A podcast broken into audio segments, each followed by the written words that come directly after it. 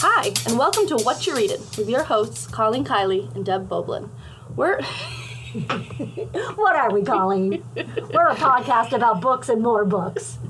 and hopefully we're gonna find you your next great read. We are. All right, welcome back, everybody, to What You're Reading with Colleen and Debbie. Hi, Debbie. Hi, Colleen. Um, today we have a very special guest. Jess Little is a social studies teacher at Mount Abraham. Um, Jess, how are you doing? I'm doing super well today. How are all of you? Good. Good. Welcome to the show, Jess. We're really happy to have you here. Even though we're doing this virtually, big sigh, big sigh. One of these days, we're all going to get together and do things in person again. Whoop, whoop. One day soon, I think. hmm All right. Let's take it away, Colleen. No, what were you gonna say, Jess? No, nothing. I was just saying that's the hope. I mean, I it's, I feel your love virtually. so we um, wanted to have Jess on to talk about. Would you say it's one of your favorite books, Jess, or a book you read recently? Um, no, this is definitely one of my absolute favorite books. Okay, Um, and that book is. Cold Mountain by Charles Frazier. Um, I first read this. Um, the movie, I think, came out in 2005. And I tend to be a person who, if I see that it's like made, you know, now a TV, you know, now made into a movie, I try to read the book first before I see the movie. And I'm really, really glad that I did. Um, and then I've reread it and listened to it like so many times I could practically recite it by heart. But I absolutely love this book. It's very good. Okay, this is cool because Deb, have you read Cold Mountain? I read it when it came out, which was 20 years ago. Yeah. Okay, and I have not. And this, in very, um, I'll just speak for myself, Colleen style. I didn't prepare for this interview, so so we're. I'm just gonna ask you some questions. I want to hear about it, why you love it, why you reread it. Um, yeah. So, what is it? What brings you back to this book many times over? Um, honestly, the you know, um, it's it's really a book about PTSD, in my opinion, post-traumatic stress disorder. Um, it's the cent- there's two central characters um, in this book, um, Inman and Ada. And Inman is a Civil War veteran, and he's he's wounded in two separate battles in Fredericksburg and Sharpsburg. And I've actually been to the Fredericksburg battlefield, and I know a little bit about it. And it was absolute. It was a bloodbath. It was horrible, and um, the author Charles Frazier does a really excellent job with historical accuracy um, and developing characters that I think people can really connect with. And so Inman is coming back from the Civil War. He's a deserter, actually. So he is illegally, you know, he's AWOL. And he's trying to get back to his home in um, the North Carolina kind of eastern, like the Appalachia region of the Carolinas, and which is also a region that was very divided over the Civil War. There were a lot of people who really didn't approve of it. Um, you know, they were not typically slaveholders in that area, and um, a lot of them were really riled up to fight, basically to to, to get off the farm and, and just to go see new stuff. And he there's lots of pieces in it where he he's trying to think you know he's like i am not the same person i was four years ago and how do i reconcile that with this woman that i love ada um, who has her own separate experience in the book um, she was born in charleston um, only daughter her mother died in childbirth and she was raised to be a highly educated woman but with no practical skills. Um, so she could she could paint, she could do needlework, but she couldn't like sew a quilt kind of thing. And her father actually passes away, and she is left the farm, and she has to figure it out. And so she grows as a as a woman from a very sort of adolescent state, which was the way women, like sort of the ideal woman of that time, was you know kind of this permanent adolescence and dependent upon men, and um, to a strong woman in her own right through the help of another female, Ruby. Um, and she and Ruby transform the farm, they bring it back to life. And meanwhile, Inman is making this journey back to them. And he comes across, it's like sort of the Odyssey. He comes across all different characters. He comes across a preacher who's not a good person. Like he's just a really good talker, but he has a golden tongue, but he's just not a good person. Um, and he comes across, you know, one of my favorite characters in the book is the goat woman, who is this elderly woman who lives in the middle of Appalachia woodlands with a bunch of goats. And she actually ran away from a really bad marriage when she was like 15 and has just been living, traveling around with a caravan of goats for 60 years. And um, it just, you know, it's just a great, it's a really, I love this book. Um, and I, yeah, so I don't know if you have questions or I did pick out a quote that I really like. Um, but Share the quote. Oh, okay. Well, so the quote is he had just met the, the goat woman, and this is Inman. Um, so she, when when he gets there, she actually kills a goat um, to feed them, and it's a really a very humane way that she does it. And but so any uh, that's just a little bit of the background. So um, while she worked, Inman kept having to move his feet to keep them out of her way. They had little to say to each other, for she was busy, and Inman was eating with great concentration. When she was done, she handed him a pottery beaker of warm whey, the color of dishwater. When you got up this morning, did you think before sunset you'd see cheese made? She said. Inman thought about the question. He had long since decided there was little usefulness in speculating much on what a day will bring. It led a person to the equal errors of being either dreadful or hopeful. Neither, in his experience, served to ease your mind. But he did have to allow that cheese had not factored into this day's dawn thoughts. So I really like that um, that excerpt because um, I tend to be an anxious person, and I tend to try to like you know like you know I worry or I hope, and um, it just is a great reminder to me that it you know as much as I worry or as much as I hope, I can only really react to outcomes and not I, and I need to not react so much to predictions.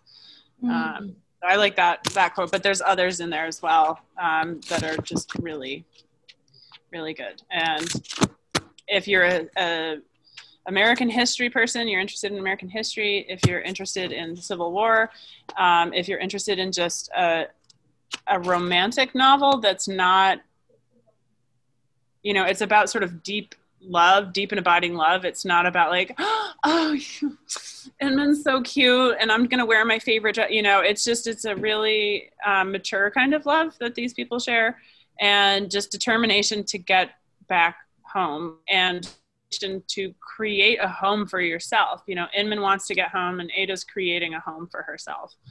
Um, and there's another great line at the end, towards the end, where Ruby tells Ada, she's like, "You don't need him. You know, like you don't need this man. We can do this." And Ada says, "I know I don't need him, but I think I want him." Mm. And Ruby says, "Well, then that's that's a different story." And that really resonates with me because um, you know through my divorce and having you know sort of to be solo for a, a chunk of time um, i really had to learn that i didn't i don't need anybody but i can love someone you know like i don't you can need someone because you love them instead of loving them because you need them. So um, well it, said yeah, so it's a really great, it's a great book and um, a great read and the audio book. Um, I know it's available on Audible because I play it on repeat all the time and it's in my library, but I believe it's on Overdrive as well. And the author it reads the audiobook and it's just a fantastic read, really good. Um, and you learn a lot about sort of the culture of a piece of the South that was not gung ho about um, slavery and the Civil War and um, you know just kind of people kind of like Addison County, you know, like just sort of like a, a, a backward, not backwoods, backwards, but like a rural area where slavery didn't really touch them. And They're so in their own bubble. They're yeah, in their own exactly. bubble. Yeah, yeah, yeah. And so how do you, you know, what? And there's a great like, why did you go to war? And he was like, well, four years ago I might have been able to tell you that, but now I can't. You know, um, and I just, it's awesome. It's such a good book. The movie, I definitely, it's a good movie. It's cute, but it it really carves out all of that PTSD and the and the working through trauma and trying to figure out who you are as a person after having um, so much trauma happen to you in such a rapid fashion. And it really is more of like. Inman, Ada, you know, it's Well, it's a very more romantic-y.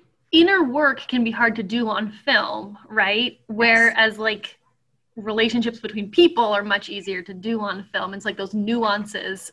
Yeah, no, the movie's definitely it's it's a good movie, but if you read the book and then want and then go see the movie thinking that it's going to be the same experience, it's not. Um, but the movie, I mean, I have I own the movie too, Yeah. and I love it, and it's fun, and it's got um, oh,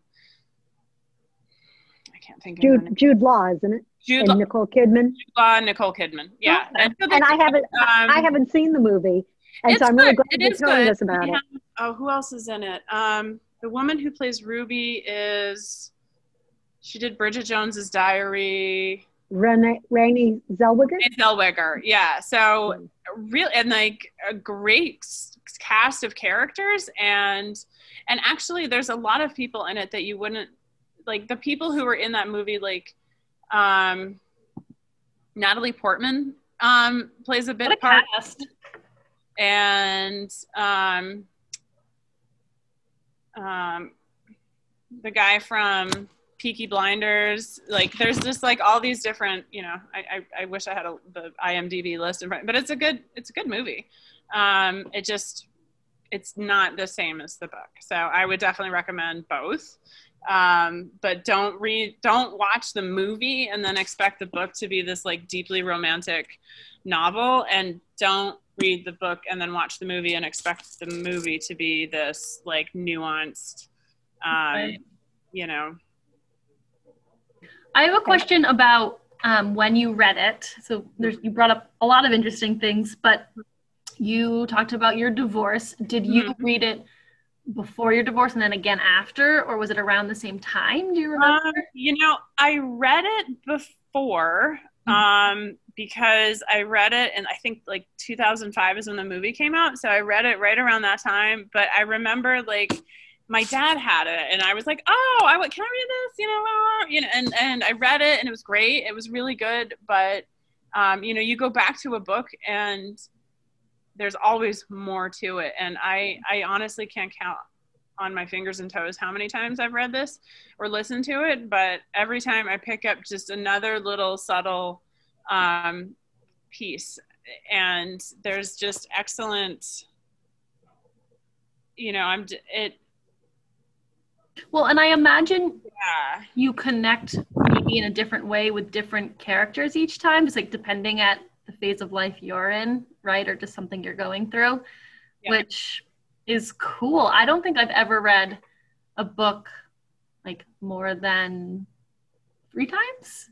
Really yeah no this is like i i this will always be on my bookshelf i have That's so cool. yeah i have like bookshelves that have books that i'm like i'll pass on to people like hey i read this it's really good you should take you know kind of that Yeah. and then i have books on a bookshelf that i'm like i'm never these don't He's a these get put in a like you know i just moved again you know i just moved to my new house and um, i have my special box that has my books in it that has like you know the two yearbooks that were dedicated to me and it has cold mountain it has harry potter it has um, um, uh, slaughterhouse five the copy that my my brother gave me and so Mhm. it's it's very special books that um, I, I they they hold a lot of personal meaning to me. So I I won't you know the I'm Near Pelican and to you. Fair. I love that. A special bookshelf. Is this a book, a title that you encourage students to read or you've read with Oh, yeah. students? Oh yes, yes, absolutely.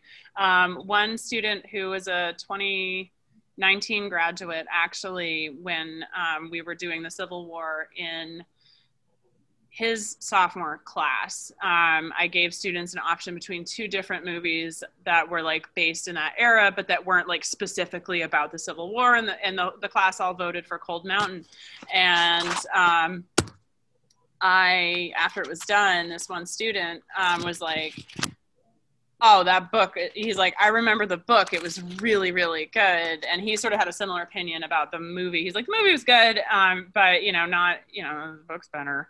Um, and so, yeah, I honestly, I totally recommend. I just recommended this to a colleague, Jane Tebow. Um, I was like, "You got to read this book. It's really good." And like, there's a lot of like psychological, um, emotional stuff in there that is somewhat subtle. So if you're doing a quick read through, it's a great story if you just like want to read through it, but it's also something that you can like pause and take time with and reread and and pull more stuff out of it.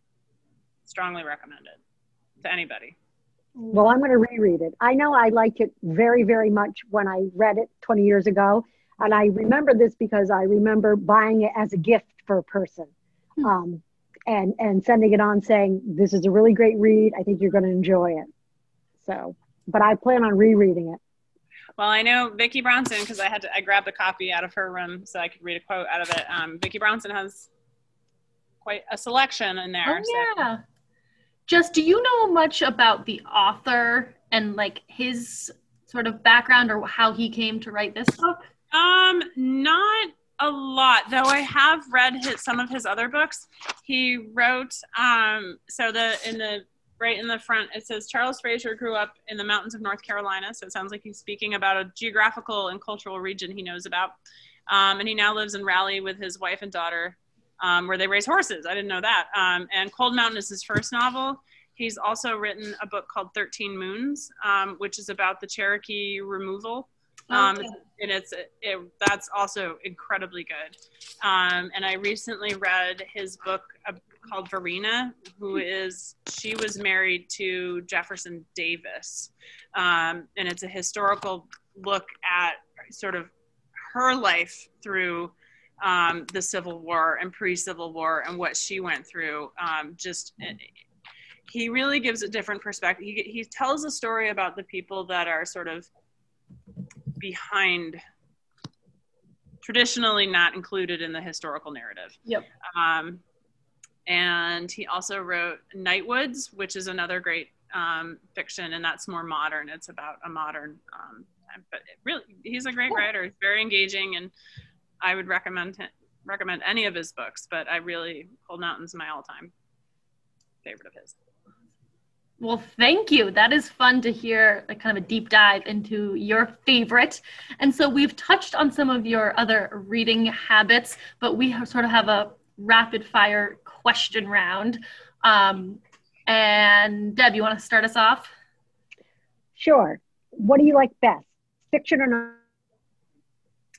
not? Um, mm, I can't. It as a social studies history teacher, it's hard, but I would say historical fiction. I really like historical fiction. Combine them both. um, do you prefer to listen to books, to hold a Kindle or other device, or a physical book? Um, I I actually prefer to hold the physical book. However, um, in my modern lifestyle, I find I listen to audiobooks pretty much constantly when I'm because I can listen to them while I'm doing dishes, while I'm vacuuming, while I'm driving. You know, it's just a very it's a it's a great way to get my my reading fix in without sitting down and, and sort of you know ignoring the, the mess because i am in spite of what my classroom desk looks like um, at home i am actually a pretty tidy person and i like to keep things clean so um, it's it's a great way to to listen to stuff and also you know listening to a story before going to bed is a nice way to fall asleep Ooh, I. Absolutely. I couldn't agree more. Um, we know you've reread Cold Mountain several times, but do you, as a as a practice, reread books a lot? Um, yeah, I come back to books. Um, you know, I love reading new books, but I definitely have, you know, my favorites, Harry Potter. Um, you know, I find that there are times in my life that that seventh book is that that's the Deathly Hallows is um, really poignant and, and helpful. And of course I reread, but like it's you, you, get something different out of it. I mean, there are definitely some books where you can read it once and be like, "Nah, I'm done."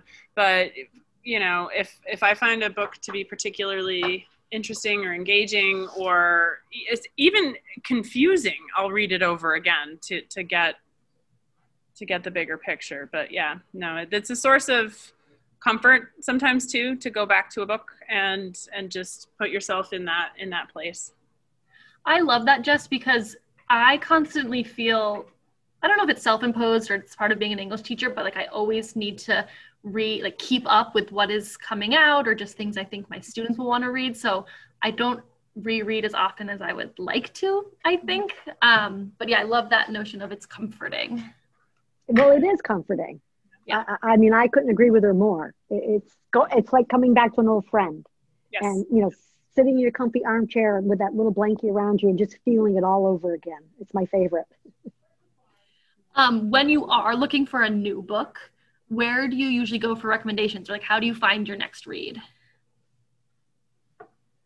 Um, honestly, I my dad has a similar taste in books that I do, and so if he's just finished a book, he'll if he liked it and thinks I'll like it, he will recommend it to me. There was one of the most more recent ones was a um, it's called a bookshop in Berlin, um, and that was fabulous. Um, it was about it's about a Jewish woman who um, has a bookstore, uh, a French Jewish woman who has a bookstore in Berlin um, in between World War One and World War Two, and just sort of her journey and and it's just yeah, and that's actually based on a true story. I think um, and I sometimes I just wander around the library here at Mount Abe and look at books. Um, I some of my colleagues have the lists outside of their doors of books that they're currently reading or that they have read, and I'll get ideas from that. Um, Audible, you know, that's the app I use mostly. I use Audible and I use Overdrive. They'll send me recommendations like, hey, based on books that you've read, you know, maybe you'd like this. So, yeah, nice. anywhere. And what are you reading right now? Right now, I am reading. Um, it's called. I'm just pulling it. I'm listening to um, Barkskins. It's the. It's a fictional history of um, the the.